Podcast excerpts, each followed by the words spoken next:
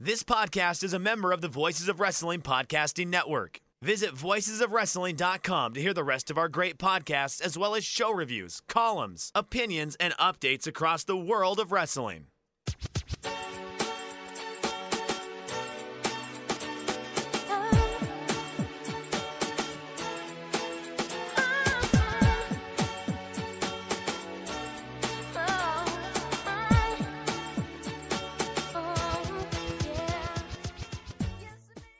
This is Everything Elite, the world's best podcast devoted exclusively to all elite wrestling and the elite extended universe. I'm Aaron Bentley, of course, and I am joined, as always, by my good friend, Mike Spears. What's up, Mike? Hey, y'all, it's your old pal, Iron Mike Spears. Uh, I'm staying dry. That's important for me. Uh, we've had a bunch of weather. Real and- dry boy.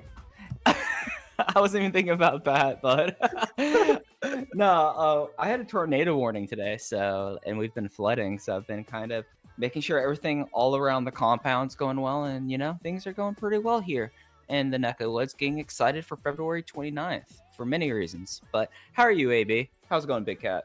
Buddy, I'm okay. Long week of work. I'm just hoping that it dries up there in South Carolina in time for Bernie Sanders to win the South Carolina primary. Yeah, this is wild. Whoop, whoop.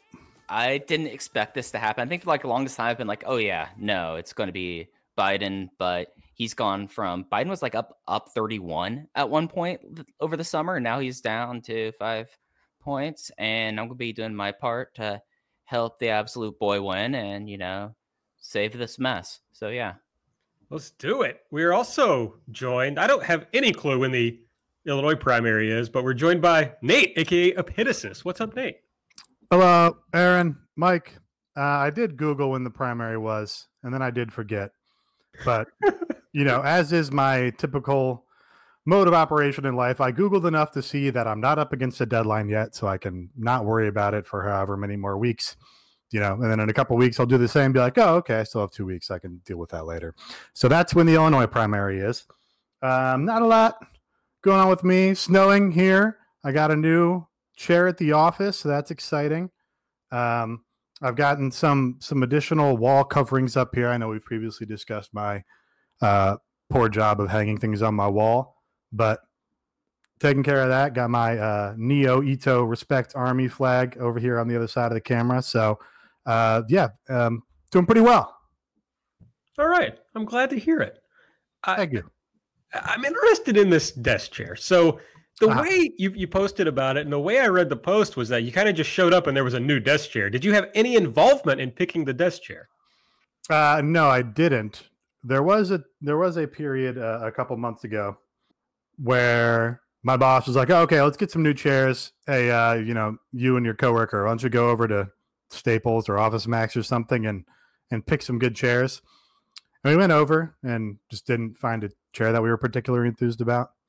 So we, I guess, they attempted to make us involved, but again, bad at making decisions. So uh, they just rolled in with a new chair uh, yesterday. Basically, it was like, "Hey, new chair. It's a nice looking chair, very comfortable, well padded. You know, helps my posture. It's uh, top of the line, I think." is it wild? Like whenever I go to Staples or Office Depot, which sadly is more than I'd like, like that these places still exist, and each and every one you step into is just a very sad, depressing place. Like, is it just the ones around me, or is that just like universal consent? No, that's uh, you know, you spoke earlier about this mess. Um, yeah, I really uh, get a pretty grim picture of the United States whenever I go, into any sort of re- retail establishment, and I'm like, how is this place staying open? You know, you walk into like uh, I don't know a Best Buy, and it's like forty percent phone cases, and you're like, this does not seem like uh, we're really a thriving economy here. Um, but you know, at least I guess selling office supplies you're more likely to need those on short notice rather than having you know an office supply company like many do. Uh, and all the other retail of course has been replaced by crossfit gyms or vape stores or uh, here in illinois you know the slot machine little cafes that are like a bullshit cafe but really just an excuse to put six slot machines in a place. That's like probably you know 60% of all storefronts here now It's really kind of funny around me because I used to live like five minutes drive from Bob Jones University. And if you're a younger listener or if you're a listener that's not in the United States, take a look at what Bob Jones University is. For us old heads, it used to be some, a place that really mattered. It's kind of the place by Bob Jones, but now because they don't have any money anymore, they've had to sell off their land and like every single strip mall they used to own used to have Bob Jones stuff. Vape shop, vape shop, vape shop, uh, head shop, and it's just like this. These people must be going insane because all they have is like the Carolina Vape Emporium, and, and after a while, I'm like, how many things can you name after like the Carolinas and vape shops, bud? But yeah, no, it's a real state of our economic condition because at the very least, I think almost all of them are fronts. Like I think it's fair to say that that that there's at least some money laundering or fronts going on right there because there can't be that many people that really love vaping that much. Not anymore. No, I don't think so. Except for Grover Norquist. He loves to vape. The, uh, the big show. The big show loves to vape. The big show loves to vape. And uh, a lot of people who host popular podcasts love to vape. Hmm. Maybe that's what we're doing wrong. Oh, we're not vaping enough? I, yeah. I mean, I think like, I don't know. Does Murder Brian vape? I feel like he probably does. I don't think. No, he smokes. He just smokes. The Chapo guys talk about vaping. I think we need to. I mean, I'm not going to do it. I'm just going to be. I need one of you two to start vaping. I mean, I have vaped in my life, um, but I don't, you know, found no found no real purpose to it after I got through the initial thrill, I guess.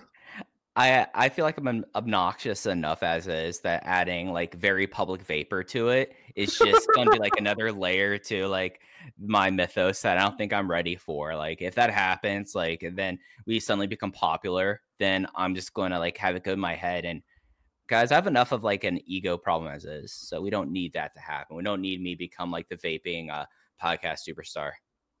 Big big scandal here in Kentucky that people who are elected jailers are also selling e-cigarettes to the uh, the prisoners in the jails, and one guy became like a multimillionaire off of it.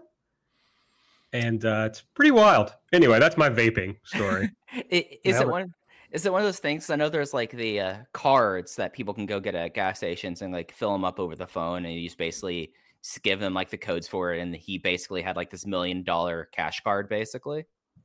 Uh, it's basically he just like came up with a new type of of like e-cigarette that's supposed to be like safer for being used inside a jail, specifically made for inside jails. In that, like you can't use it to kill somebody with it. I think is the idea. Uh, but anyway, became a millionaire. That's all. As far as, as as far as scandals go, and you know, self dealing or whatever, that's pretty good. That's not as good as the uh, the Baltimore children's book scandal. Were you familiar with that one? I am. Okay, that was one of my, you know, listeners. Look it up. That's a fun one. Yeah, it's uh there was like a a rash of litigation in like the 80s about smoking cigarettes inside jails and prisons and like the environmental toxicity of it. And so I, I hope to uh, be on the forefront of the e-cigarette litigation, you know, in the next five years. Yeah, sure. Sure. Uh, shout out to the guy on in the YouTube comments who says the show starts at 9:50 or whatever.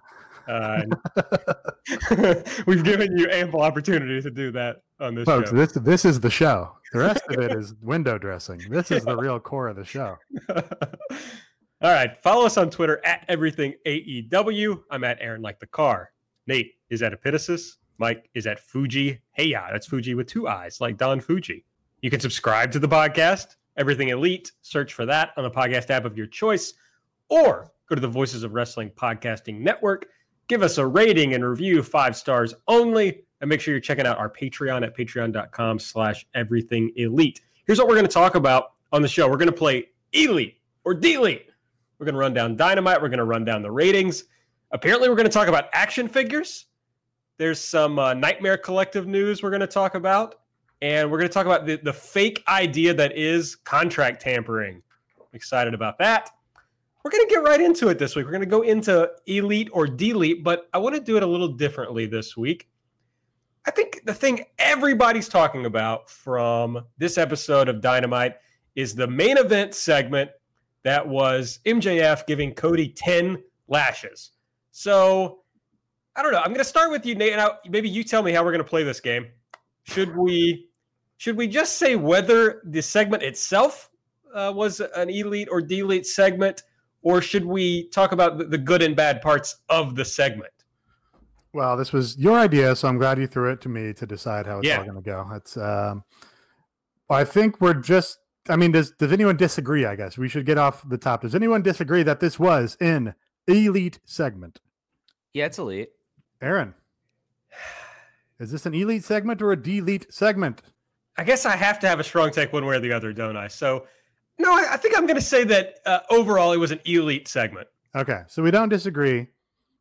So I guess we should just talk about what parts of it were elite and which parts of it were delete. Does that All make right. sense? Fuck it, I'll these, delete these it. were your terms. All right. no, Oh, let's okay. go. Fuck it, I'll delete it. let's do it. Let's go. All right. Hit me. Hit me. Why do you delete it? Okay, this was what a 15 minute segment, and right. the crowd was uh, quiet as uh, you know a I don't know Episcopalian church for the first 13 minutes of it easily, uh, maybe longer, and more importantly than that, all the run-ins were like mostly dumb. They didn't really serve much purpose. They didn't feel earnest. Like one good thing about the way they built this up was they did the MJF video where he's selling it. Then you see Taz commenting on it. You see Dustin Rhodes commenting on it. And it all felt earnest enough that you could be like, okay, I'm buying into this. I see where we're going. But then it's like the Young Bucks doing their like goofy, oh no, no, you don't want to do this. I mean, Dustin did a good job, uh, but the Brandi thing was not very good. So all that stuff was was not very good. And then I think it was starting to get there of I was like, okay, we're really going. The Wardlow, the Wardlow lash really set it off. I was like, okay, this is the real shit. But you get the the MJF, the the tenth lash, and they smartly do it to the front of his chest, which I think kind of adds something to it. But after the Wardlow one, it felt so weak. It felt so small, and it didn't have the big climax of what you want at the end of the segment. So I like the idea, big swing, but a little bit of a miss for me. Okay, you were you were right on one point. You were right in the, the last lash was one of the weaker lashes, and for that reason, that just felt a little flat at the end. But that is also the end point. Like once he receives that lash, he's already won. So it's like, you know, he doesn't need to sell it that at that point anyway. So it doesn't really matter, I don't think. Um, and I guess you were also correct that the the Wardlow stepping up to do his lash uh, was also a definite high point of it. Um, because that also very smartly like gives you a little taste of oh now now Cody's really got an issue with Wardlow building to this cage match and not just MJF like just a good little nugget to throw into that feud as well. The like run-ins I would call them walk-ins were uh, I think pretty savvy, pretty smart. I mean, you've got a segment out there, you've got to build 15 minutes on a guy receiving 10 lashes. There's you know three people in the ring and a referee you have to have some more set dressing. You have to have people up there doing some more stage business just to give uh, the crowd something to stay invested and you know continually look and see. Oh, now this is escalating. Now this is escalating. There's more people coming, and it did a great job, I thought, of establishing and cementing some of these relationships. You had Dustin comes out wants to take the lashes for his brother. You know, Young Bucks are coming out to to urge him on and the Brandi one I thought was the best of all because she sold it great. She came down, showed some acting chops, was like on the verge of tears, but not actually in tears. So it didn't seem hammy or over the top or anything. It was just right on that borderline.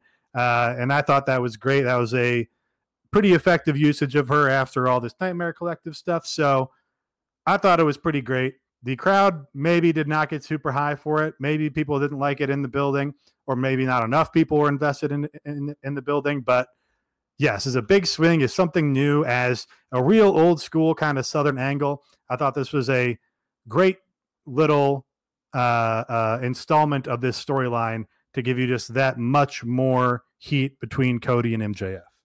I thought that with the uh, Brandi thing, that actually was probably my favorite moment of the entire the entire segment because the heels all coming out like yeah, it's in uh, Butcher and Blade are now basically henching henching for MJF, so like they're out there, the, like all the heels coming out. I was like, okay, that was whatever.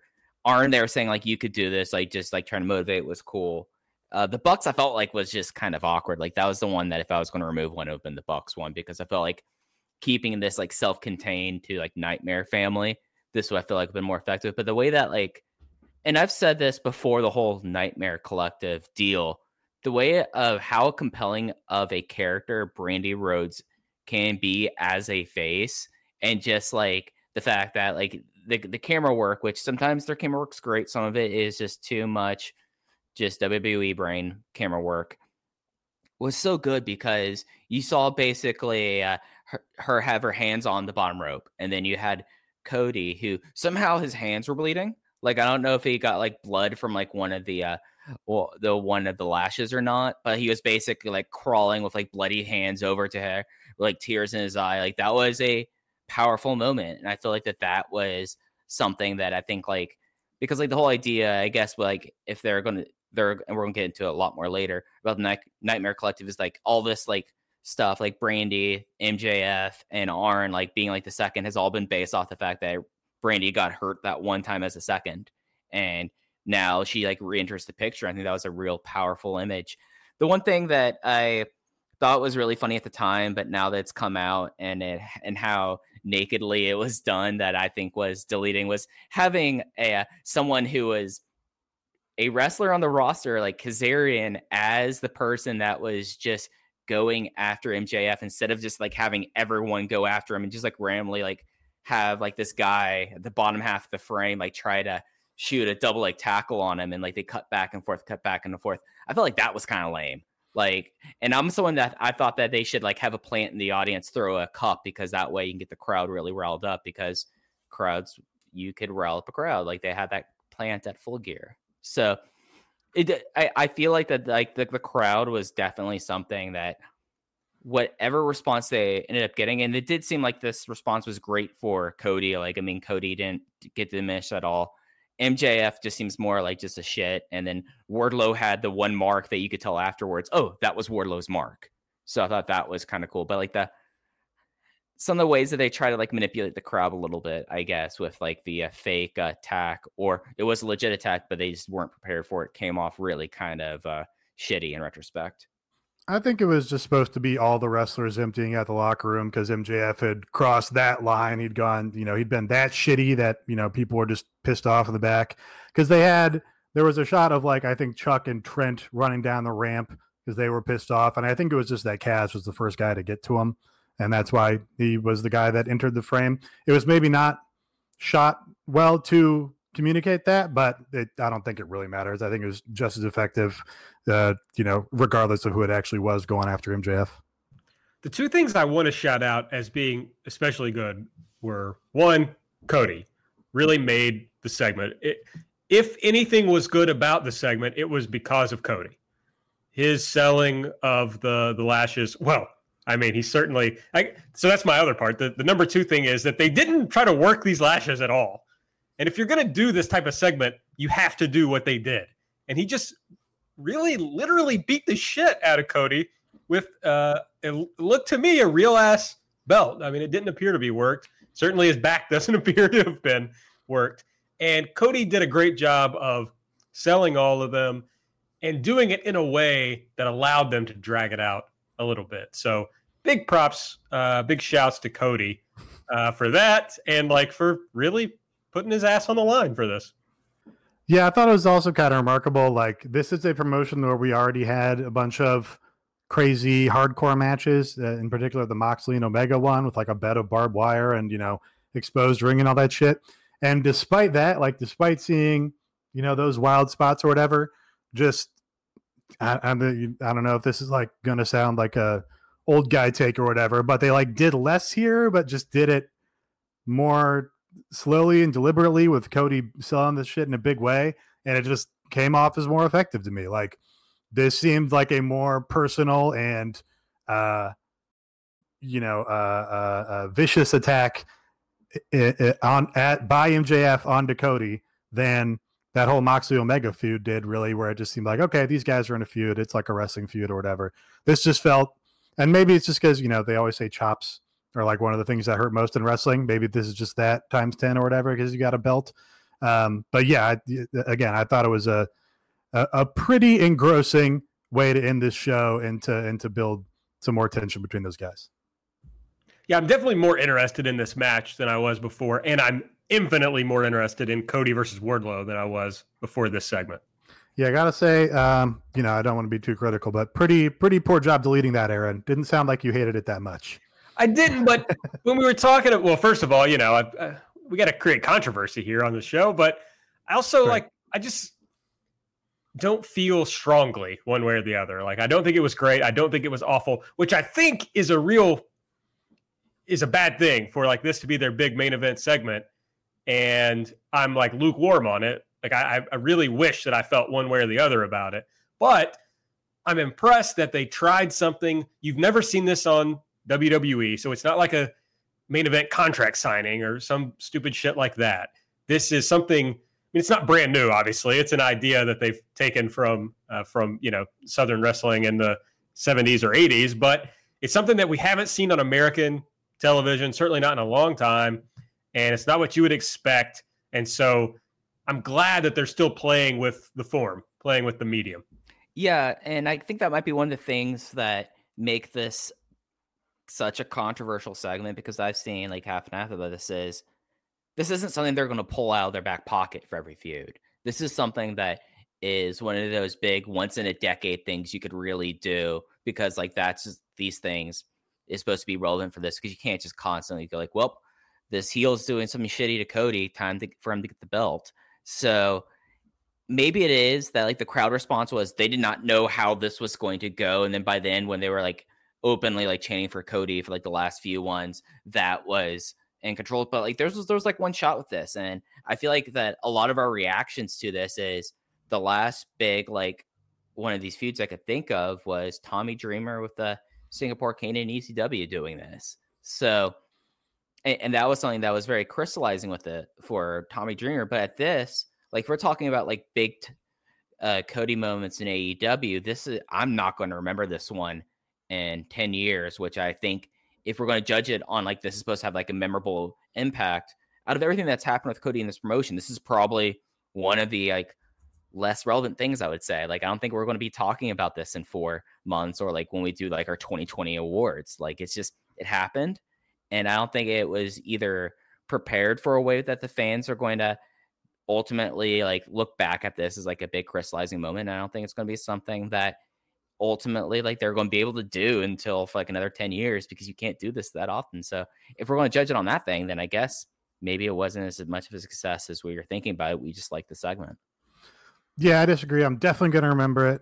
I'm going to remember it, you know, three times as much as any other random wrestling main event uh, because I've seen 60,000 matches in my life and I've seen one whipping in my life. Name so, them. Um, okay, number one, uh, uh, Feast or Fired match TNA. Um, ah, fuck. Okay. uh, I do want to shout out. You mentioned the Tommy Dreamer match. Uh, I'm just thankful they didn't do the "Thank you, sir. May I have another?" gimmick. That would have been corny to me. So I'm glad they didn't. You you wonder if some of the crowd reaction was just like kind of fucking uncomfortable to watch this happen in front of your eyes. You know? Yeah, I mean, I, I definitely saw. Uh, you know, uh, our friend of the show, John Neve, was tweeting uh, that he was there, and it was not his, you know, favorite segment on the show. Um, and you know, other people didn't seem to be enjoying the segment particularly. I, you know, there's very hard to distinguish on television if people are quiet because they're bored or quiet because they are uh, uh, uh, really feeling the impact of those shots and, and empathizing with Cody. Sure, an emotional silence. An emotional silence. All right, I, am thinking since you know we've we've done this for a little while, we probably should just weave in our our favorite and, and least favorite parts of the show as we're running down the show. Generally, Is that okay with everybody? That's cool. Okay, uh, quickly, I want to tell you all what what we got on Patreon this week. Patreon.com/slash Everything Elite on Monday dropped uh, a new show. We're calling it for now the EE Extended Universe, which actually I like. And this week first guest, Wicca Phase, Springs Eternal. We had a lot of fun. We talked about he really loves Jungle Boy. We talked about Jungle Boy at length. He really loves Riho. We talked about Riho at length, and that casual fans love Riho, and he's of course right about that. And uh, if you're just like a Wicca Phase fan, we talked about bands he'd like to tour with. So that was a lot of fun. And uh, of course, we had Light this week, which it was just Mike, and then Nate's BT report. I wasn't around. And then next week, we're going to have a new episode of The Aarons, and it's Aaron Taub and I talking about uh, why Democrats always lose. And of course, talking about the absolute boy, Bernie Sanders. So that's it. Sign up. We got three tiers $3, $5, $8. You can get every piece of audio we produce for five bucks. And we usually put out at least one show a week, often, or at least two shows a week, oftentimes even more than that each week. So that's my pitch. Patreon.com slash everything elite. I'm thinking we should come up with a uh, something weird to do when we hit a hundred patrons. I think we need a goal to get people excited about something dumb happening. Okay. Any any thoughts? Uh, like a pick 'em payoff here.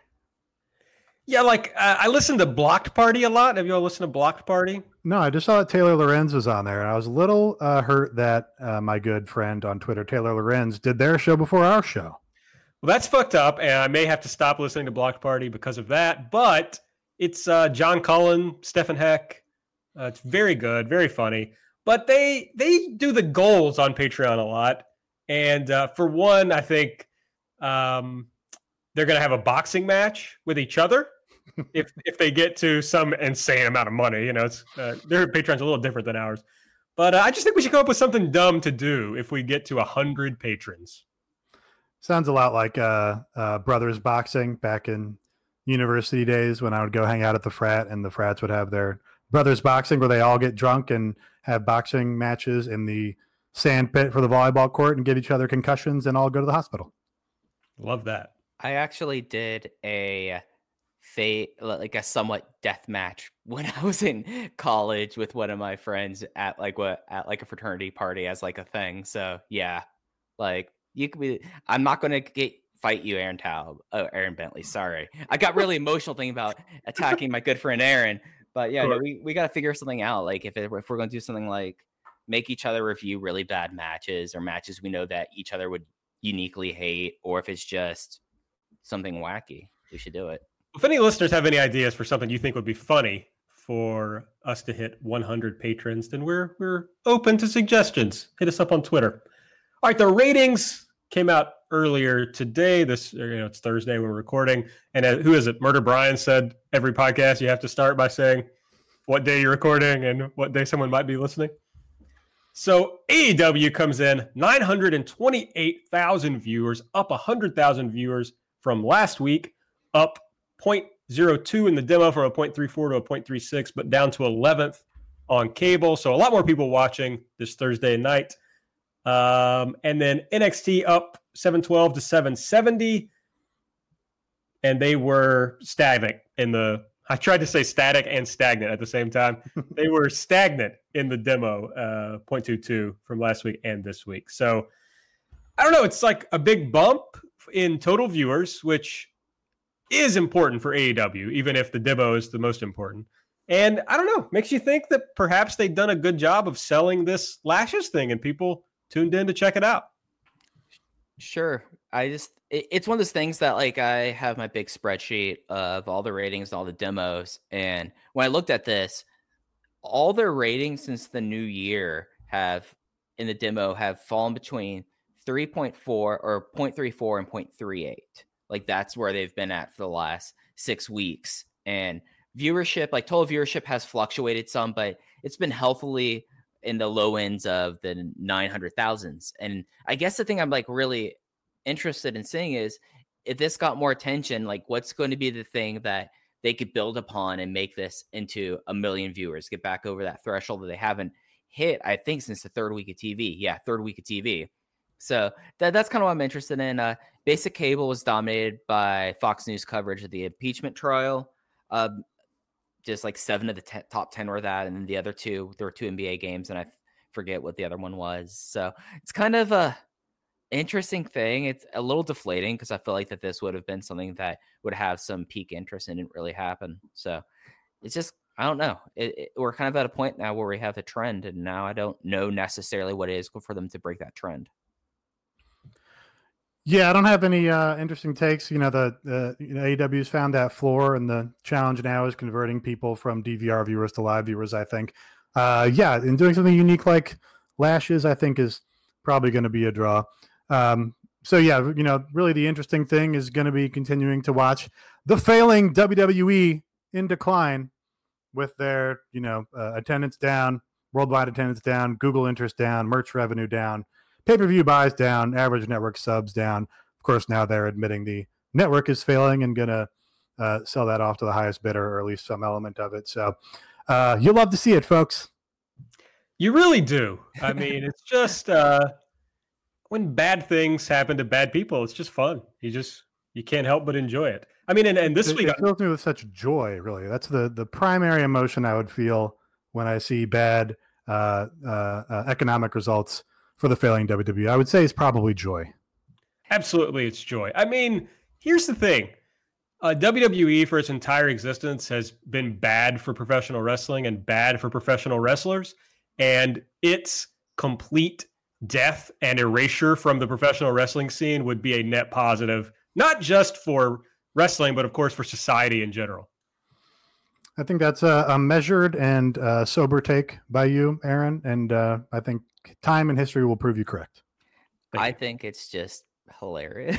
like just how this went and having to have Vince McMahon who's bad at pre at investor calls have to do a investor call because he was too mad that his uh, co-presidents didn't do exactly what he wanted, so he fired them.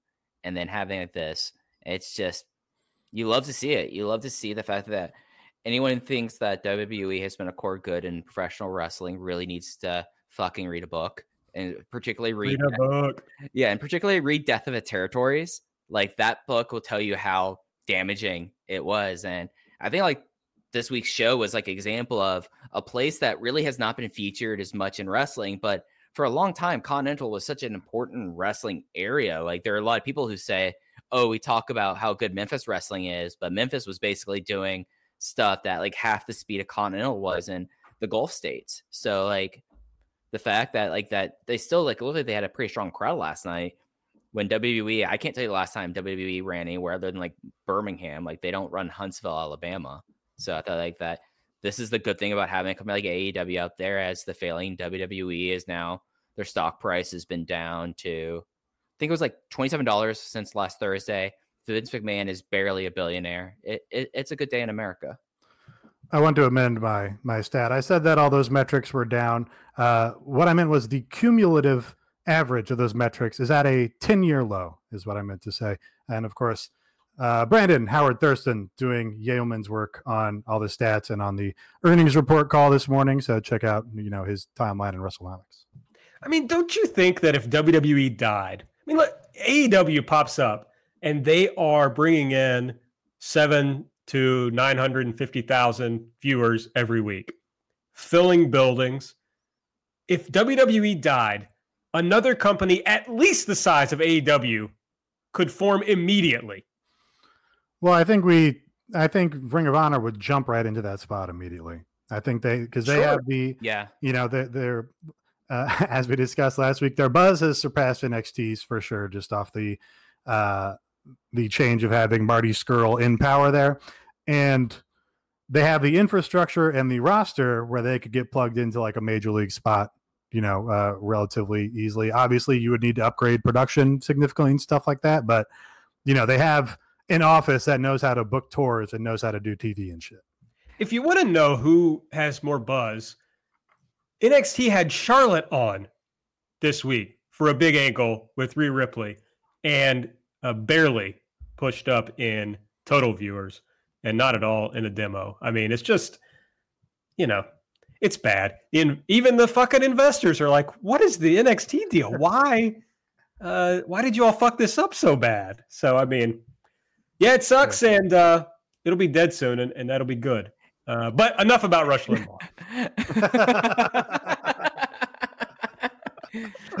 all right, let's. Yeah, you got me. let's, run, let's run down what happened this week on the oh, fuck. This isn't NXT on AEW. oh wow, completely tilted here. Yeah, I'm dying. Okay, So this show started. I don't. Was I drunk? I don't even drink. Was I drunk during this? So it started out as a Jericho Moxley video recap, but then there was like a Cody MJF part. I was like, okay, they're running us through the big angles. But then there was more Mox Jericho stuff at the end of it. Yeah. Um, I don't know. Uh, that, that didn't grade up against me. That that didn't throw me for a loop. So I, I don't remember Okay. it in particular. Yeah, they've been doing this when they haven't had like cold open in the ring. They've been doing this for a little bit, and I don't have exactly what each segment of that was written down, but that makes sense. All right. Well, the first thing, the first like real thing we saw was uh, Jon Moxley for the second week in a row entering through the crowd. He's in the ring, and then Chris Jericho's music plays. He, Sammy Guevara, Jake Hager go to commentary, but Hager, of course, does not get a headset, does not sit at uh, at commentary. Sammy Guevara very correctly points out what a great song Judas is. And Jericho gives Sammy credit for starting the crowd singing along to it. Jericho really was uh, just going 100 miles per hour. He kind, you know, he kind of dominated the announce desk, uh, which you expect, but is also like kind of fine because pretty much every line he said was either an attempt to get the feud over or to get somebody in his stable over. It's not like he was out there, you know, bearing everybody. He was like, "Oh, now I'm going to talk about Sammy Guevara and how great he is for a while," like, and just, you know, his, his mind was going a mile a minute on that shit. Or to get Moxley over. Mhm. His whole he did the whole thing about like, oh, he's a brilliant wrestler, you know, this and this and this, but he's such an idiot or whatever. I mean, it's just great classic stuff of put, getting your opponent over. Yeah, and I feel like this whole entire segment was pretty successful. I mean, it was not a very long match, but you had Jericho always pushing forward with Angle. You had Ortiz. They made a big deal about this is Ortiz's first singles match in so long, and then Santana was down there with him, and just like all played off together. And it was a good way. I feel like this whole entire thing throughout throughout the show of escalating the Moxley versus the inner circle feud. And they not by like having one segment dominant, but having like little stuff happen throughout the show. And I feel like it was really successful in doing so. The one thing that was not success though is whatever the gimmick like eye patch that Jon Moxley is wearing that he constantly was readjusting, constantly readjusting. I guess the whole thing with New Japan with his eye patch kept on falling down. They realized that that was no go and they had to fix it. But yeah, I feel like that this was overall a general success. Yeah, just uh, because I didn't say this before, Jon Moxley defeated Ortiz with the paradigm shift. Uh, afterwards, Santana comes at Moxley. He also eats a paradigm shift. And then we see Moxley with the keys to the whatever the car was that uh, Jericho gave him. And he says, eye for an eye. He's got Santana. And he, you know, apparently pokes Santana's fucking eye out with the key. So I so the match itself, I thought I wasn't crazy about how the finish worked out, and that like I like the idea that you don't want this to be a squash, even though it should be. So you got to figure out a way, and they did figure out a nice way to make it compelling without that. But then it was like Ortiz got fucked up at the end, and that's how he lost. When it's like really Moxley should have put him away at the end. But when they did this angle, I've kind of been I've been skeptical of the whole Mox Jericho angle on this show, but when they did this, it all congealed for me of like, okay, this feels heated now. It feels like there's a real issue between these two groups of people. Well, the one group is just Moxley. And now I'm excited to watch it go forward. Yeah, I thought Angle was pretty awesome. Um, I'll, so this will be my elite pick of the week or whatever. They did a bunch of angles on this show, a bunch of video packages, and they all landed for me. Uh, my delete pick of the show was they did too many angles and video packages on one show. You would get a little more impact on each little, you know, post match scruff or whatever if you just separated them out a little bit. Like if this had been on last last week's show instead of the goofy little segment with Moxley going against ten guys, then that would have been awesome. That whole show would have been stronger, and this show I don't think would be, you know, much weaker or anything. But just awesome angle here. Um, the there's like you know a, a, fun little poetic element to it with the eye for an eye thing, and also him using Jericho's actual car keys to do this attack and making it you know more personal and more of an insult in that way. Uh, it advanced Moxley's character because now we see some of that uh, more anti-hero badass side of Moxley. Like, oh damn, he did something fucked up because that's how pissed he is in this ring. Like he's not just oh you know I'm Jon Moxley. I'm kind of you know, uh, uh, uh, carefree, cool guy, and I'll drop you on your head. It's like, oh no, he fucked up, and like Santana, like you know, is going to be feeling the impact of that for a, a long time. That's cool, and just I also thought the angle was enhanced by having Jericho and the rest of the inner circle at the announce desk for the beginning of this, because they could sell to the audience directly how fucked up they thought this was and how much of a uh, how much distress they're in or whatever. So great angle. Uh, you know, maybe just give it a little more breathing room. Uh, you know, uh, on the rest of the show or as compared to the other angles. Next up, SCU defeated Best Friends. Frankie Kazarian pinned Trent with a Yoshi Tonic after there was a counter out of a strong zero that looked to be the finish. Uh, the I guess the funniest part of this match was that JR called Scorpio Sky too cold Scorpio. I wrote Scorpio too cold here, which is very funny. Uh, well, first let's talk about the match, and then we'll talk about the the post match. If anybody has any thoughts on the match, probably not. Okay, post match. so the Dark Order comes out. They they clear the ring.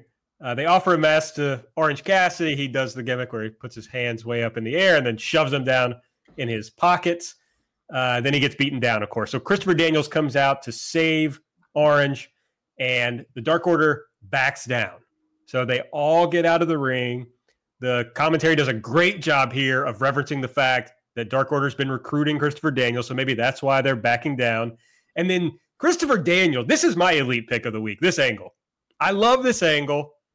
I've been the internet's number one Dark Order defender, and that will continue this week uh, until morale improves. So, Christopher Daniels, he they they back out, and there's a lot of ways to do this, but Daniels really sells that he's trying with all his might to get them to come back in and beat him down. He wants to prove to his friends that he doesn't have anything to do with the Dark Order. He's not involved with them. He's not interested in joining. He hasn't so, lost it. That's right. He wants to also prove that he hasn't lost it. That's a great point. He wants to show them. That's right. He's showing everybody everything. This is so good. Christopher Daniels is so good here. And this angle is so good. I fucking love it. And this is what I want to happen. Okay. Christopher Daniels is the exalted one. Mm. Christopher Daniels is going to join the Dark Order to prove that he still has it.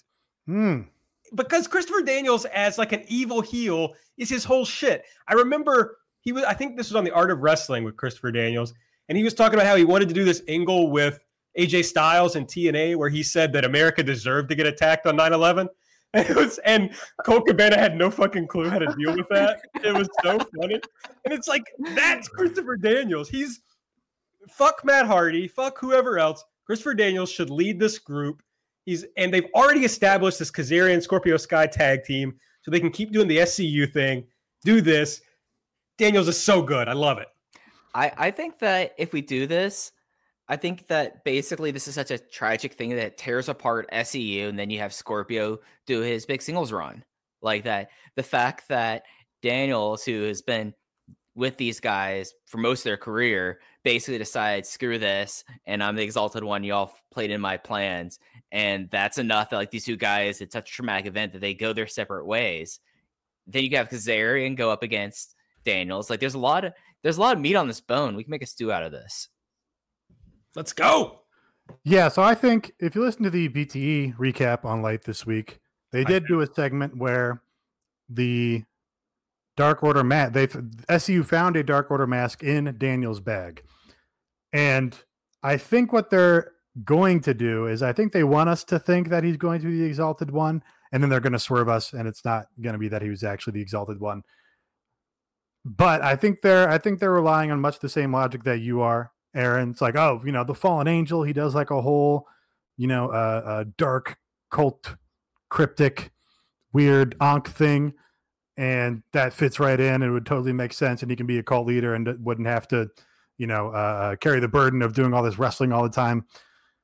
I think that all makes sense. I just feel like they're going to go a different direction. I think they want us to think it's Daniels right now, and the next step of the story is going to be SCU doubts him, and then ultimately it's revealed that he's not, and it is someone else. But remains to be seen.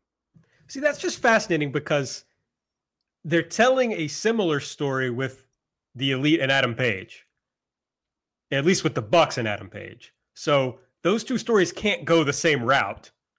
So one of them can't end up proving themselves to the group and then getting back in with the group like nothing ever happened. So Sure. I'm not I'm not sure which one has to go another way. We'll talk more about Adam Page here in a minute, I'm sure. But I'm just not sure about how how that's going to go, but it's just what I would like to see. It'd be fun. We get an MJF video where he's kind of selling the lashes coming up. He says he he did this to Cody because someone once told him if you're a walk behind her, the view never changes. So this was a good little reference from MJF. He says Cody's not going to make it through the 10 lashes. And this is followed up immediately with the Taz interview I was talking about earlier, where he says it's going to be tough to watch. MJF's taken it too far, but it validates how much Cody wants to get his hands on MJF. So they're hard selling this segment, but also just the angle overall. Next up, we had Yuka Sakazaki, the magical girl, defeating Britt Baker with a crucifix. Uh, and I'll just I'll go ahead and talk about the post match, and then we can roll it all together. Uh, Britt Baker grabs the ring bell and attacks Yuka, and then she puts Yuka's mouth on the bottom rope and then kicks in the kicks her in the top of her head. We see blood coming out of Yuka's mouth and a tooth in her hand. And uh, then Britt uh, puts the lockjaw on. You got blood going on, you know, all that. So uh, that's a match in the angle. I know Nate apparently liked it a lot. So uh, talk your shit, I guess. Yeah, well, you're you're the Dark Order resident Dark Order defender, of course. So I'm going to be the resident. Joke not intended. Uh, Britt Baker defended defender. Good Um, joke anyway. Thank you. Actually, was not intended, but um, so I, this was executed really well in terms of you just get the little drip of blood at first, and then you get you know Yuka like in a panic and yelling and shit, and then the actual like payoff of you know she opens her mouth and there's blood coming out of her mouth and you see the teeth come out of her mouth and shit. Like you can imagine how that would have come off uh, much goofier or much uh, faker in other promotions. Like I thought the actual execution of that was pretty good. Now it is like a pretty goofy angle. It's a pretty old school kind of thing. Like the evil dentist is knocking teeth out and shit. But uh, I'm just into it. I think uh, I think it works for. It's certainly a better direction for Britt at minimum. And I also tweeted about this, but when she came out and did the her ad break promo and stuff, she was just saying, "Oh, you know, but we have to wait for the TV to come back for the match to start because obviously I'm not just going to wrestle for Huntsville, Alabama." And you know, crowd boos, and she's like, "What? I'm like, be serious. It's not my fault. I didn't book it, but let's be serious. Like, I ha- I'm a TV star." And that, like, in in in in combination with her promo, where she's talking about how she's like the hottest girl in the division or whatever, and she's like, "What? Like, look at me. Just be serious." It's just very funny that she's like, she deflects the blame. It's not her fault that she's the hot superstar on TV. Like, you know, that was the hand she was dealt. She's just gonna roll with it. Like, give her a break. So I'm enjoying the character. the my big thought of this match, other than like the match itself, which was what you expect, like I after after a certain while, like talking about how Britt Baker, her character is there, but she doesn't have the wrestling ability to stack up the rest of the people there. That's fine. But uh, the thing I think was so funny about this was Kenny made such a big deal about, oh, Yuka didn't get her theme at Fighter Fest. I'm gonna make sure she gets her theme for Fighter Fest or for next time she's here. And then they didn't do it.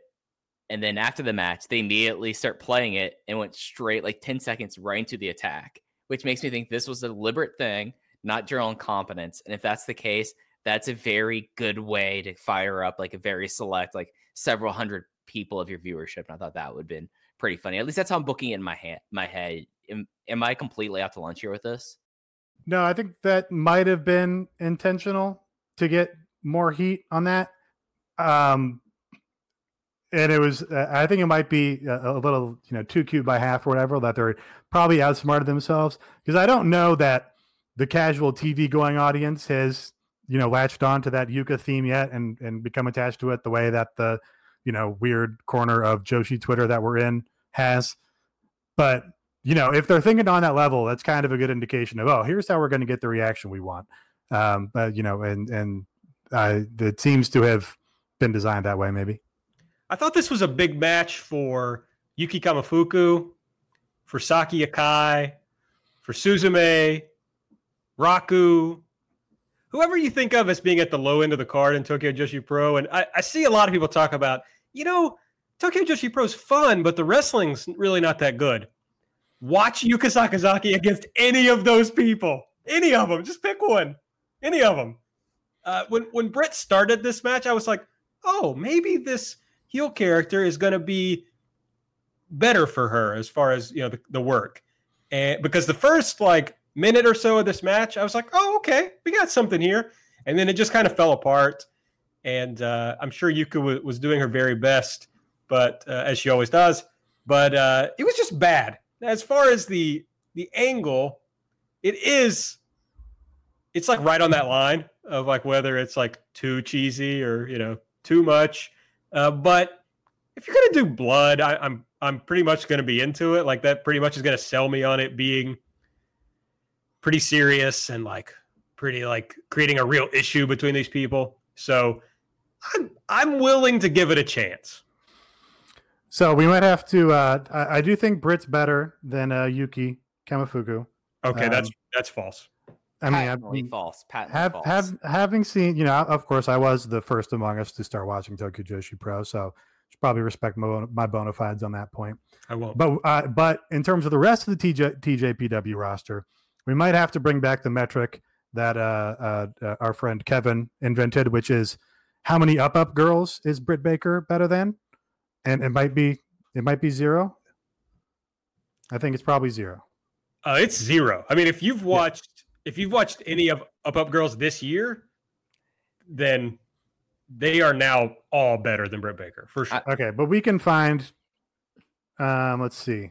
I think Britt's better than Haruna Neko. Uh, pretty similar. But I'd like, they're- I think, but like she's Haruna better. Neko is a comedy character. Like that's a different style of wrestling though than someone who's supposed to be taken super seriously, like Britt Baker is. Yeah, I mean, but she's an evil dentist character, so it's not it's not that that far removed. I think Suzume is better than Britt. Of course, we're we're newfound Suzume stands. So Is she better than Shiori Sena?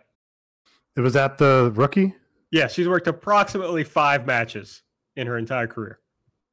It's so hard. Like you look at, so it's it's kind of a hard comparison to make with uh, young trainees because they're so smart about designing the matches to accommodate for what people can do. Like you look at uh, Hirai Kawato in New Japan when he was a young lion. It's like, oh, this guy is great. Like every everything he's doing out there looks so good, and he's going toe to toe with the other young lions. And then he goes to CMLL, and it's like, oh, this guy's dog shit, right? So it's kind of it, you know they're they're playing on different playing fields. Yeah. And, and it's one of those things like my big target for a long time was a former rookie in Dragon Gate called Dragon Dia, who just did not look very comfortable in the ring for the longest time. And then suddenly, within the last four months, he might be the most improved wrestler in the world. So, like, you have like these opportunities to have like these big fonts of like experience to help them out there. But I definitely would say that Britt Baker is not as good as Kamiyu. Like just saying that is patently false. Like Kamiyu is. I don't You- know. To me, is so goofy. She seems Yeah, like a she- crazy person. She rules. Here's the She's real question. best. No, here's the baseline question, and be careful how you answer this. Okay. You Who's trying to get me in better? Trouble. Britt Baker or Pom Harajuku? Pom. Um. Oh. Okay. So, um, there's no. uh, With apologies to Matt STL, Oh I- no. do not. I can't get invested in the Harajuku gear and character. I don't understand it. That's not the question. I've no. That's that. They they go hand in hand. First of all, you need to understand that work rate is fake, and these things you can't separate the character from the wrestler because they're one and the same. Having been to Harajuku, I would probably consider myself a Harajuku expert. I did not see anyone dressed like Pom Harajuku there, uh, so you know may well be fully competent in the ring. I just she's doing like a the the gear and the gimmick just uh, throws me off, and I, I I'm it leaves me on the outside of whatever's happening. Clearly, you're on the outside of what's happening, Nate. All right, moving on. The Butcher and the Blade and the Lucha Brothers defeated Hangman Page, Kenny Omega, and the Young Bucks. Pentagon pinned Adam Page after, sure this has a move, but it's the double stomp package pile driver combo that the Lucha Brothers do. Yeah, this ruled. Yeah, well, let me just briefly, let me just say quickly that the, uh, let me come up with another adverb to throw in. And it was, the finish was Adam Page had just refused to tag in the Bucks right before this happened. They've continued the story here of Page never tagged the Bucks, and you know, they still can't get along for whatever reason. Yeah, and this rule, this would be my elite pick of the night, which is the most fucking on brand shit I could ever say. But this is like a special kind of match that they don't do that often on the show, but it's such a nice thing to do because I'm someone that I love a a eight man tag. I love a 10, 10 man tag. I like like these kind of matches because what my belief is that when you get past the trios, the three on three, each added person you add into each side should make the match more chaotic because you have extra factors coming in there. It should be harder to get a pin, it should be harder to like to get away with stuff. And I feel like this match was like careening off the rails, but in the best way. And I feel like that that was something that was really effective. And you know, I, I came out of this match thinking that like Kenny Omega and the Butcher actually had some really fun chemistry, which you know that's another great thing about these matches. You get to see these matchups that you wouldn't necessarily think, and I thought that was really great. And the and again, like this is this was such a good thing. Like I know Nate thinks that this was a very segment or beat heavy episode where there was a lot of stuff going on here, but you had two very big beats between this hap this match where it was his own um it was his own hubris that made Hangman lose the match and not tagging in the Bucks, and then you later have the backstage thing with him. And I thought that this was just a very excellently done. And if I did a notebook, this match would have gone in my notebook. Yeah, very fun match. Um, cool to see Penta get a big win. I imagine that sets up a Lucha Brothers versus Omega and Page match at some point, which is a cool match that I would want to see. Uh, also, probably the thing I enjoyed most on here was like the Butcher and Kenny Omega in there. I also can't wait to see when the Butcher mixes it up with Chris Jericho, just so we can get that sort of, uh, you know, I don't know. Gabe Sapolsky might call it a dream match. Just a fun, fun thing for me to enjoy. Uh, but yeah, good segment, good advancement of the storyline. Uh, good job on commentary with uh, you know Excalibur making clear that the, he never tagged the Bucks throughout the whole match. Also said it doesn't count in the rankings for anything, but it's still a big win for for Pentagon's team. So uh, yeah, you can't find a complaint about this really. Low key elite thing about this match and this show. I've been irritated lately in wrestling of like you know the in every tag match where somebody goes to knock somebody else off the apron, you know, one of the other people off the apron. And it's gotten to where everybody just kind of like walks over there and kind of touches them, and the person just jumps And off. yeah, yeah, Right. has always annoyed me too. Yes. Well, there were two great spots on this show. Trent went after Kazarian in that tag match and just knocked the fuck out of Kaz, and he sold it perfectly. And in in this match, fuck, all I wrote was there was smart apron tag work on this episode. Oh, it was Adam Page. Somebody came over to knock Adam Page out, and he just moved so they couldn't hit him. It's excellent. It was like beautiful. It's what you Yeah. would do. It's beer beer is a superpower. So some pay stuff. So a, a little a little note here because they are building on this. Like at times I feel like, oh wait, we're still doing this thing where he won't tag with the Bucks. But there was some small beats in this that if you remember in the last match, Page tagged himself in, hit the buckshot lariat, and won the match, right? In this match, he tagged himself in, went for the buckshot lariat, but missed it and then the Bucks hit the super kicks they were set up to do before Page tagged himself in. So a little bit of a builder. Now the Bucks kind of have the upper hand on Page Mm. completely here. So that's interesting. Uh, I don't know if Adam Page was the biggest star in this match, but there wasn't a bigger star. He was at least as big a star as anybody else.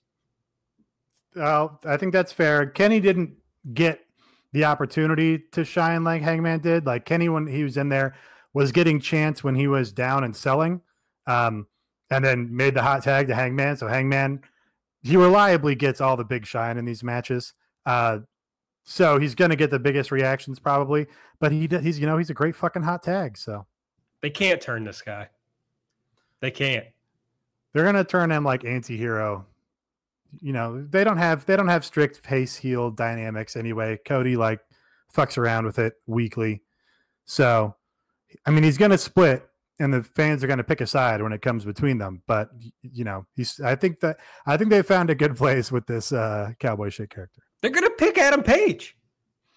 probably That's Yeah. dangerous for the Bucks and Omega, I think. it's only da- it's only dangerous if you don't adjust for it. You just have to accommodate it and and and play off it in a smart way. Yeah, I'm just I'm that's the story I'm definitely fascinated to see where it goes. All right, after the match, we just kind of saw them arguing with each other.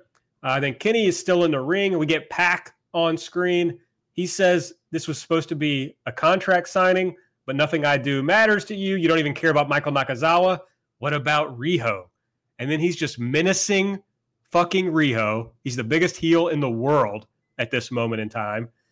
And he says, you know, you can stop this. You can stop me from killing Riho if you accept my match for, you know, the rubber match between us. So of course, Kenny accepts.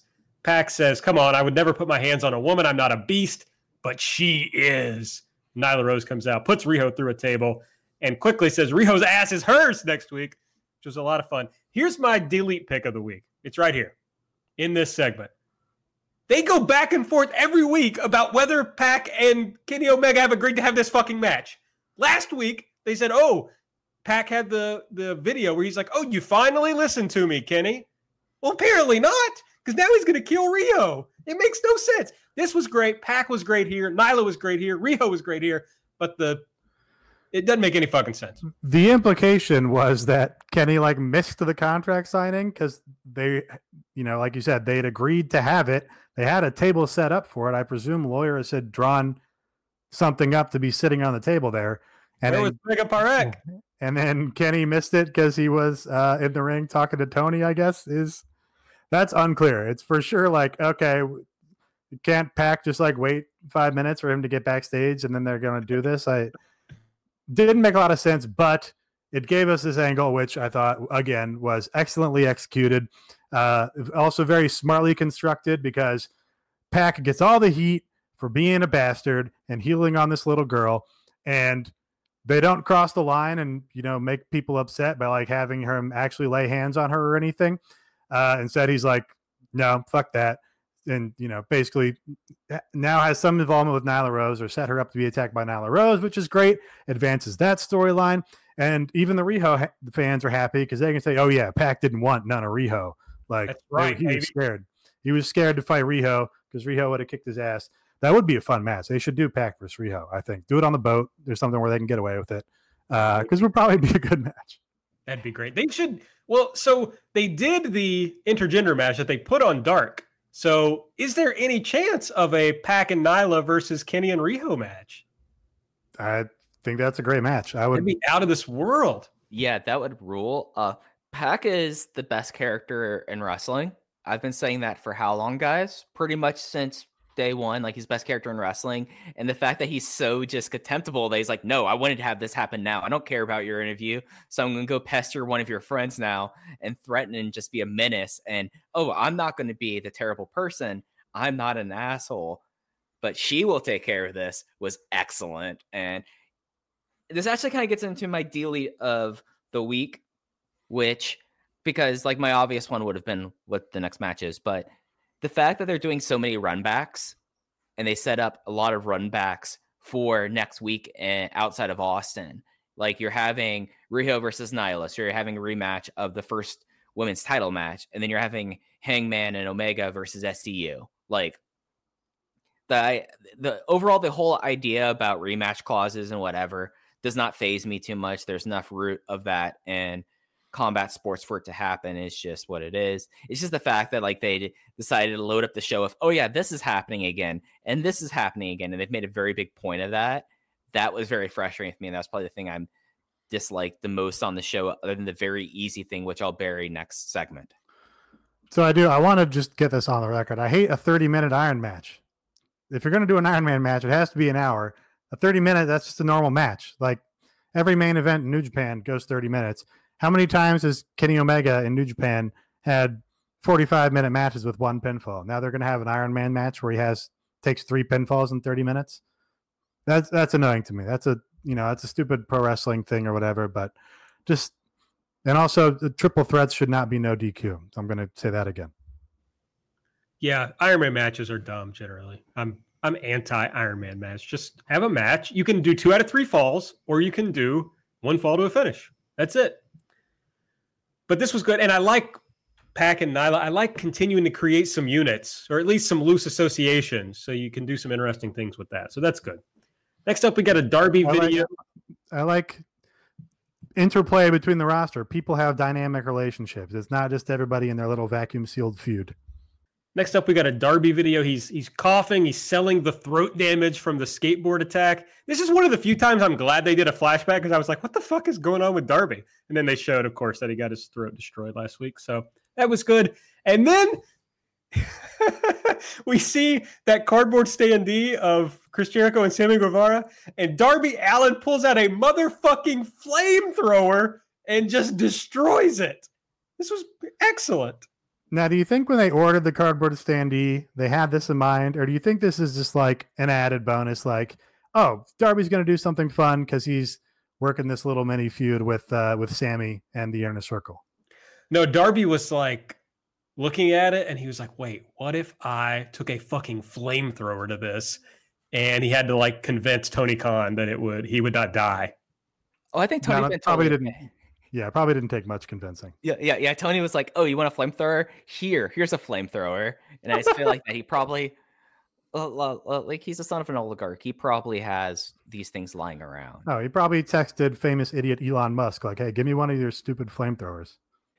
I like this. I like that we might get a Darby Sammy match. I like you got this long term story where Darby eventually beats Jericho many years, maybe not many, but several years down the road. It's uh, I love it. Great stuff. Next up, Kip Sabian defeated Joey Janela. Sabian rolled up uh, Joey after Joey hit uh, Penelope. They ran into each other on the ring apron. Uh, this match wasn't very good, and also it had a you know non-finish basically. So I don't know if they're going to do it again, but uh, it's just all bad. Uh, I think it's time for us to face some facts. And this match is It's the facts. Yeah, yeah. Th- this match is probably the, the best example of it. One, they need to stop trying to Kip Sabian. Like, he's not a terrible wrestler. He's just not interesting at all. And that's just very frustrating to like eat up TV time that they could have devoted to someone like Sunny Kiss. Because whenever I, I see uh Kip Sabian from now on, I think, oh, we should have had we should have had Sunny Kiss wrestle on this time eh, and give Sunny Kiss more ring time. It's just like this. And then the the thing, and I feel like we've talked about this a little bit. Boy, does Joey Janela not feel like Joey Janela recently? Like, am I the only one who like really picked up in this match? Like, all the years of glamour of him have just completely fallen away, and I just don't know if Joey is ever going to be this person that that he was elsewhere here because that's that was like my real take on this match. But like, ugh, yeah. Yeah, I think we talk about Joey just about every week and how this isn't working. Don't really have anything else to add. Um, thought this might have been the bluff. Like, oh, okay, this isn't this isn't really computing, so let's just uh, you know do another blow off here on the middle of the show, like they did with the Shawn Spears blow off, and just sort of uh, move on.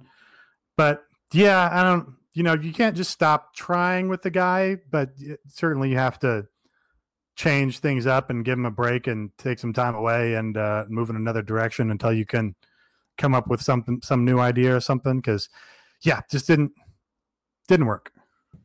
It's just uh, it's another example of the problem they're going to have of not having anywhere else for guys to kind of work on things and, and figure things out. So wh- where's Kip Sabian supposed to go and get better? Well, I, I mean, I, we haven't really talked about this or really talked about the labor stuff in general, but it does seem to be the case that guys are working a lot of other dates or have the availability to work other dates if they so choose. Like Joey's on upcoming GCW shows, and you know we see like the the Jurassic Express is booked up and down the West Coast. Like it seems to be that people have the ability to work elsewhere, you know, for friendly promotions or whatever. And Darby said on the Meltzer interview, oh yeah, no, like you know he has the ability to go wrestle uh, in approved places, or they, he didn't even explicitly say approved, but I presume there's an improvement happening, an approval happening. Um, but he just uh, he chooses not to because he just wants to keep himself fresh and special for AEW. So, so I, I just have to to shout that out that if you're going to be employing guys, and we're not talking about full-time employees that you're also giving you know the health care and benefits and all that stuff if you have these people that you're bringing on as independent contractors it's uh, you know uh, it, what we had hoped to, to see where they would be genuine independent contractors that would have the advantages that come with that and have the ability to go work for other companies and that seems to be the true on some level yeah it does even we're seeing that apparently they can take Mania bookings, Mania weekend bookings, even though it was previously reported that they were not allowed to take Mania weekend bookings. So that's positive. And I did this take somewhere. I, am not sure with whom. Maybe it wasn't on this show because Nate, you're saying we've never talked about this, so it must not have been on this show. But I did it somewhere. Do you think it's possible that AEW has they've created this weird problem where they pay guys enough that they don't need to work elsewhere. But yeah, I don't I don't remember that take from you. So they so it's causing them to only work the AEW dates and not become better wrestlers or whatever as a result. Right. They don't need the money.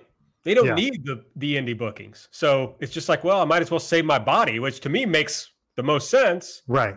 But for that's a guy a like good, Sabian, he needs to work. That's can only be a good thing, and I guess that's like in these specific circumstances, I guess that's where you hope it's like a, a, meritocra- a merit meritocracy, merit, meritocracy. Fuck, meritocracy, meritocracy. That's tough. I, I, I got a, I got an email today with the word interlocutor in it, and was trying to figure out how to fucking say interlocutor for about ten minutes at work today. You don't get emails about interlocutors enough. Um, the you just have to hope that people want to be good enough that they go out and improve themselves and you hope that it's a meritocracy and that the people that go out and improve themselves and become more entertaining and uh, more engaging and better wrestlers uh, you know see results in how they're treated on the card um, i don't know there's no other like the only other solutions for that are you pay people less so they have to go work elsewhere which you don't want obviously no. um, or you know you uh, impose uh, continuing learning on people they have to go uh, st- study up on their wrestling in a dojo for a certain number of hours per year or whatever, which also, you know, very silly. So, yeah, that, I don't know that there's a solution for it. Yeah, and it's something with him versus someone like Britt Baker, who we've talked about, like her relative experience and where she is in her career. Uh, Kip Sabian is someone that is not an essential cog in this company and at the same time, he has not had a single match, on cage match, because I was looking this up as you were talking, Nate, since they've gone on TV outside of the aegis of AEW. So since October, he's had a grand total of 13 matches, which if you're someone who's that you're trying to worry about wear and tear, I know he's English, so he might be going back and forth between Britain and America. So like back, I, in- I think he moved here. I think he okay. and Jimmy Havoc like lived together, maybe with Penelope in Florida or something. Now this is just from like the three, you know, fo- Twitter posts or whatever I saw. Okay, but that's think, a wild think, condo. Let's just I let's think, just get into yeah. that for a second. That's a wild place to think about, like those three together. But uh, it, it's just you know like he is someone that could they very easily can say, hey. You're still getting like your payment, you're still under contract, but for like the next few months, we're going to hook you up with DDT. We're going to have you go down to AAA. Like this is a company that if they're giving these opening dates, you can do excursions and keep people fresh. You can do things with, especially at a roster of this size. And I think we're going to come to a place where I think that if these wrestlers are truly independent contractors, they should facilitate this between them and their partners to allow this to happen. Because when you have stuff like this, this deep into the promotion now, you start wondering about like what's your long term plan for growth. I do. So that sounds like a great idea. The uh, problem I have with that example in particular is I feel like if Kip Sabian took this act to DDT, it would get really over, but he wouldn't get any better because he would just be doing the same shit and it would just be a different audience, right? This is like a, a backhanded insult of DDT mostly. Yeah. Okay. I mean, I don't have a strong take on DDT, so that's fine. Next up, we saw Alex Marvez is with the inner circle for about 0.2 seconds. Jericho takes the mic away, pushes him out of the picture of the shot. That's what I was looking for. Jericho, you know, does a few lines, a little bit here. What kind of piece of trash tries to cost another man his sight?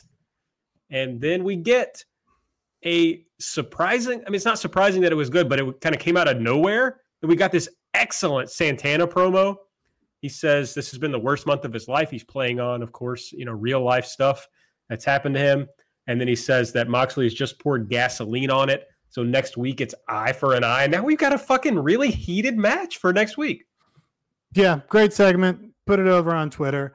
Awesome to have Jericho intro this and do his little, you know, uh, comic heel shtick, and then Santana just takes it and takes over the segment and takes over the whole show in that moment. You know, incorporated the real life stuff into the work, which again is what I think they have made a habit of doing and is good to do. Uh, and yeah, now there's like a hot match between Santana and Moxley coming up. Uh, you know, I would presume eye patch versus eye patch here. And uh, again, this guy just got to fucking show his shit on TNT, and everybody knows that he's a great personality. And in addition to being a great wrestler, loved it. Yeah, Th- these guys, I don't know, they may have benefited more than anybody from AEW. I mean, Adam Page has probably benefited more, but and Darby Allin. Okay, I'm talking myself out of this, but they definitely benefited a lot of like, oh, there's a lot more people now that have to realize how great these guys are. That's good. We got a little uh, Dark Order recruitment video, nothing of note here. Lexy Nair catches Adam Page backstage. The Young Bucks are there, and they're asking uh, Adam Page what his problem is. He said, and they say, if you keep this up, you're going to lose next week, referencing the match with SCU. And Matt says to Adam Page, I already know what the problem is. And we close this out with Adam Page pulling up a pitcher of beer that was previously hidden from view and uh, it takes a big swig, and uh, then we fade out and move on to the next segment. Do we total BTE gag, which I very much enjoyed.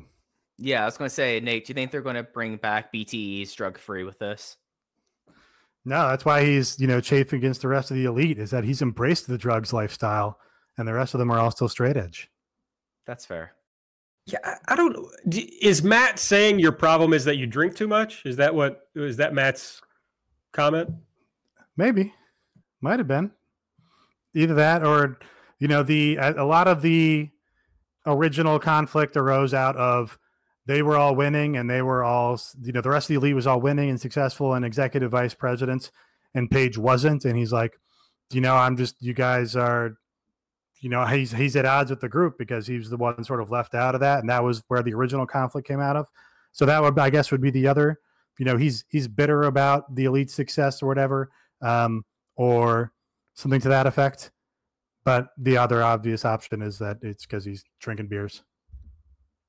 Can the Young Bucks turn heel? Ooh. I don't well, I, again, I guess it means, you know, they can do heelish things. Doesn't mean that they're going to be received as heels. Yeah, like that's the thing is that you get to a certain tier of performer. I mean, like Chris Jericho does heelish shit all the time, and he's basically had to start openly like baiting crowds to get a consistent heel response. So it like uh it's one of those things that like Nate said earlier, like there's no real big face and heels, just if the audience likes you or not. And to have someone who just the audience consistently dislikes, I don't know if the Bucks can be put in that position unless something drastic happens. Certainly hard to imagine them working like traditional heels. Oh, disagree. That's like their whole PWG run was them doing back handspring back scratches and shit.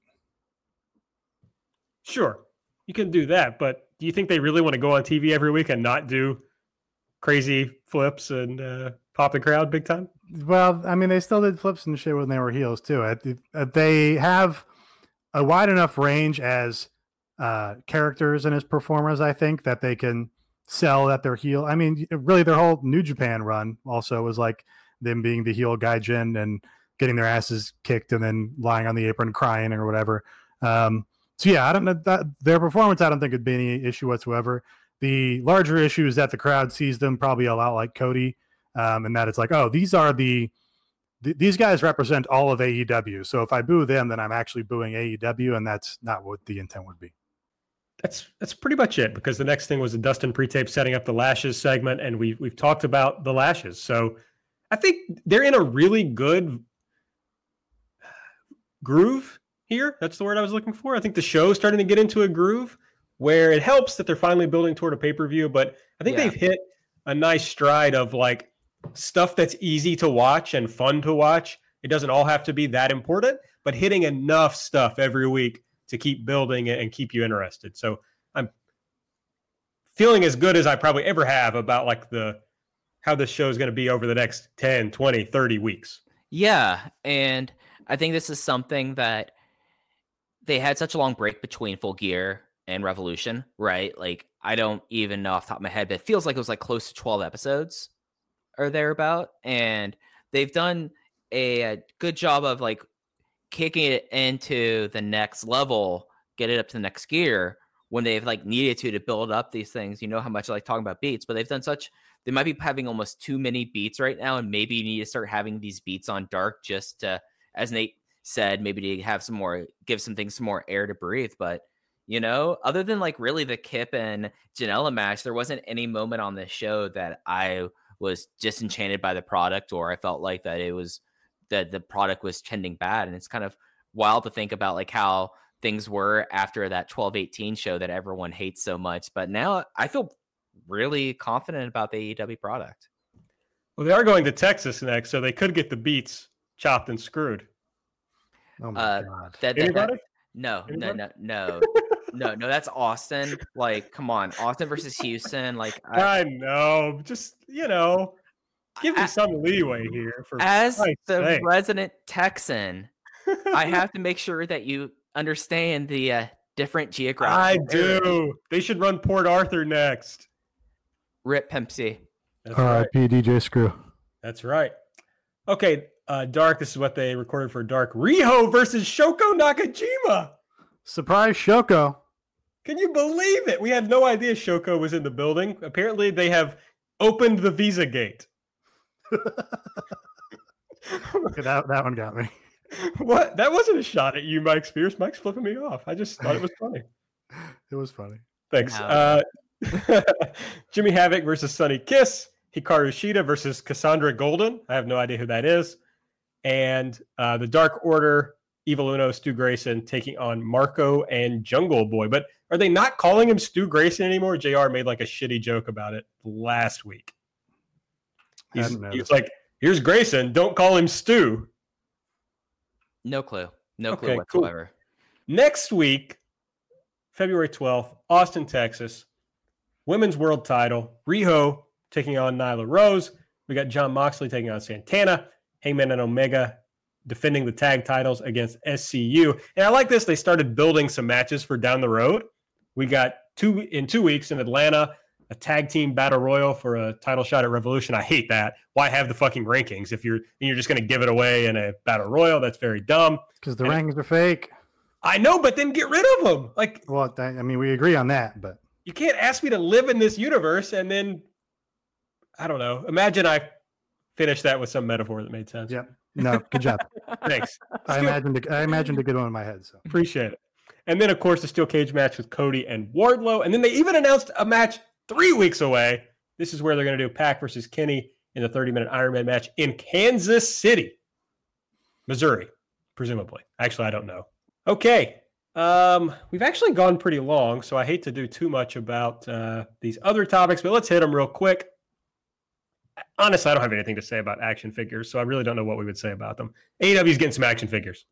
yeah, they're getting action figures from what did I say was Jazwares. Jazwares. Jazwares. And uh, just the interesting thing about that was these are the, I think, relatively new toy company that does the Fortnite toys. So they have the same sort of range in the types of action figures they make that the w, w, WWE would have. Like they have, they could have a cheap line and also have like a, you know, one of these more expensive lines, all the props and articulation and all this shit. So, you know, uh, I'm not a toy guy, but for the toy people, they're right in that same market. The Nightmare Collective is apparently just over. They're just going to drop it. So they last week on Dark, if you listen to Light, you would know this, or if you just watch Dark, I guess that would also help. They beat Mel and who else was in there? They beat down Awesome Kong, and she's leaving to do Glow. Luther. Luther, that's right. Dr. Luther, Japanese deathmatch legend. They beat down Kong. They wrote her off. She's going to do Glow for a little bit. And of course, they brought out Brandi on this show to do something else. And then she had a little. I don't know if you guys saw this on Twitter, but she had a little interview with Lexy Nair. Oh, I discussed it on AEW late. Oh, did you? I didn't know it was. I didn't know that it was already out by then. Yeah. Um, I th- so I'm not. You know, this isn't definitive. I don't think that it's actually done. This sounded like some Dave uh, reasonable speculation that ended up written up as news. Because uh, of course, Brandi did come out as you're about to say in just her normal person character, but in the uh, uh, the thrust of these therapist sessions is that she's sort of breaking between personalities or whatever, and sometimes is Nightmare Collective Brandi, and sometimes is normal uh, Chief Brand Officer Brandi. So remains to be seen, but certainly they've de-emphasized it. Yeah, and I, the quote I did not listen to the Observer last night, but the quote definitely was, at least from like my years of reading Dave, like it does seem like it's reasonable speculation, and it's kind of interesting. But I think the real interesting thing is this last bit, and I think there's actually something for us to get into with this last item, maybe. So, do you want to introduce this? Yeah. So Chris Jericho said on his podcast that basically, I guess he had some talk with Vince before he decided to sign with AEW, and Vince told him to go ahead and do it if that's what he wanted to do or whatever. And then so Jericho did. Also, well, I'll, I'll say this later, but anyway, Jericho then goes back to Vince, and says, "Yeah, I signed," and Vince says, "Well, can you get out of it?" And uh, Jericho says, of course, no. You know, he's already signed the deal. Uh, so, an interesting thing. My first point is that Jericho is really lame.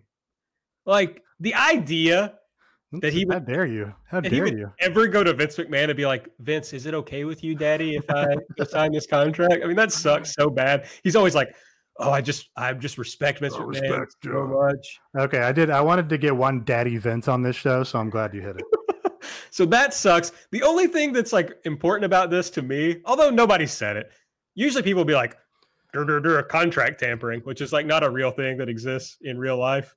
Okay, so it's contract tampering. Uh, we haven't.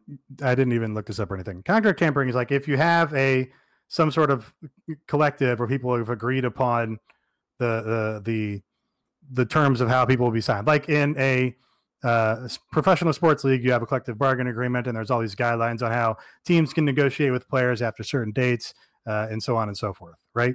This is the context where contract tampering would come up, where in the context of the NFL, they have rules li- written up in the league constitution, like you can't tamper with other teams' contracts. Correct?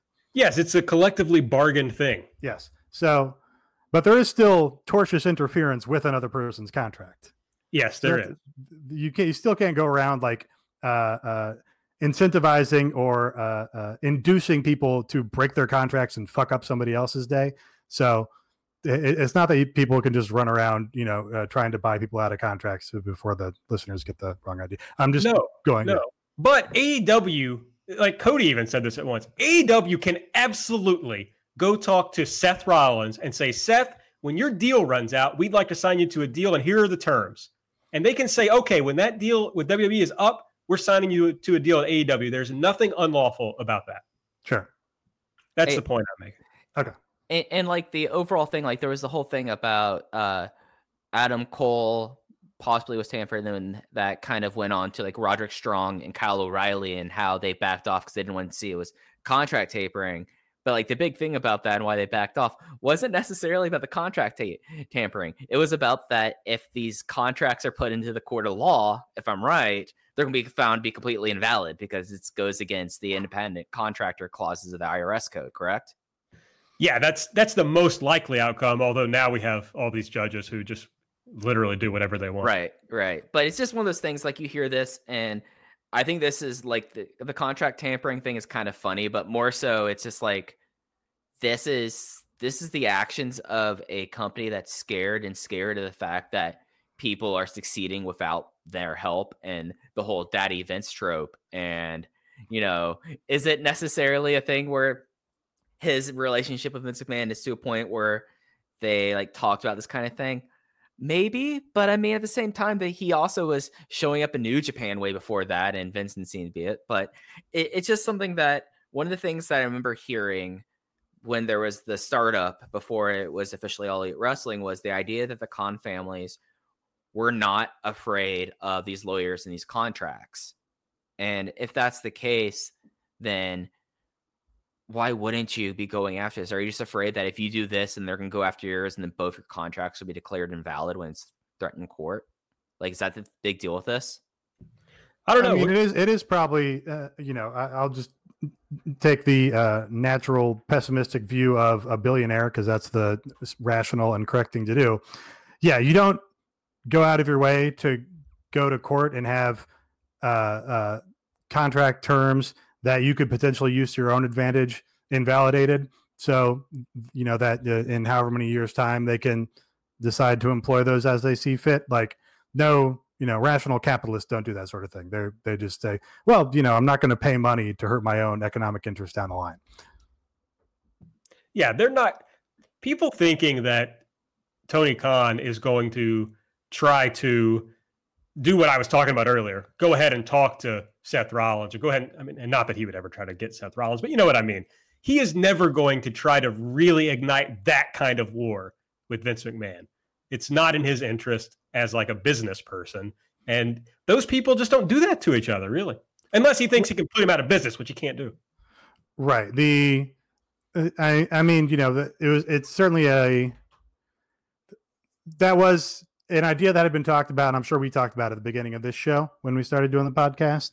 Um, but I think we've seen how uh, how focused the company has been on becoming profitable quickly.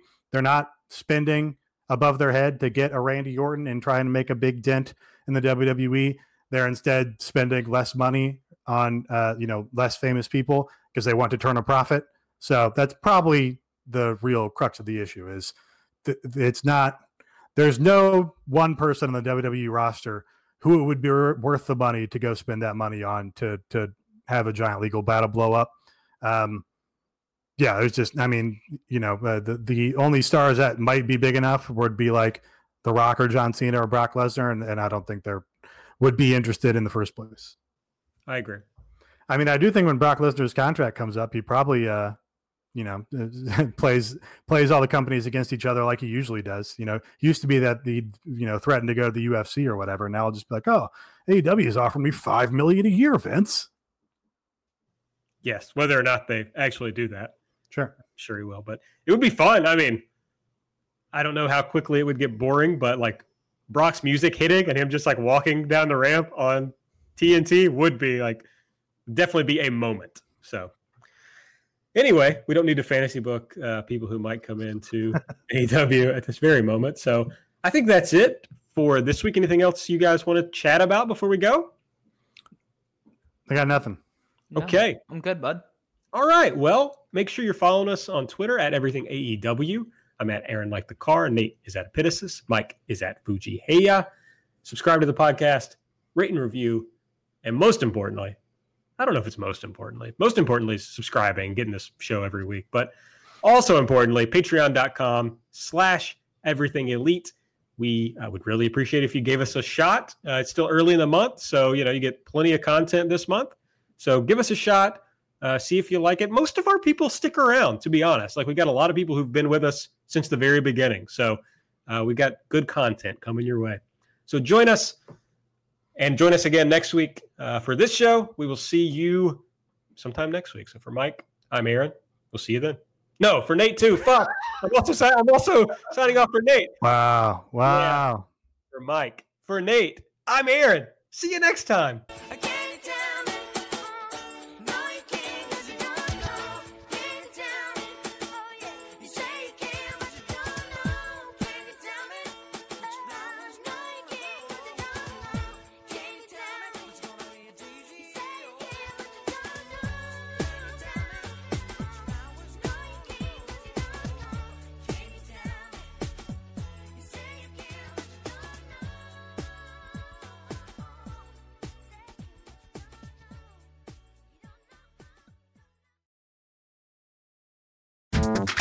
Saving for the future, but savings accounts suck, and investing can be scary.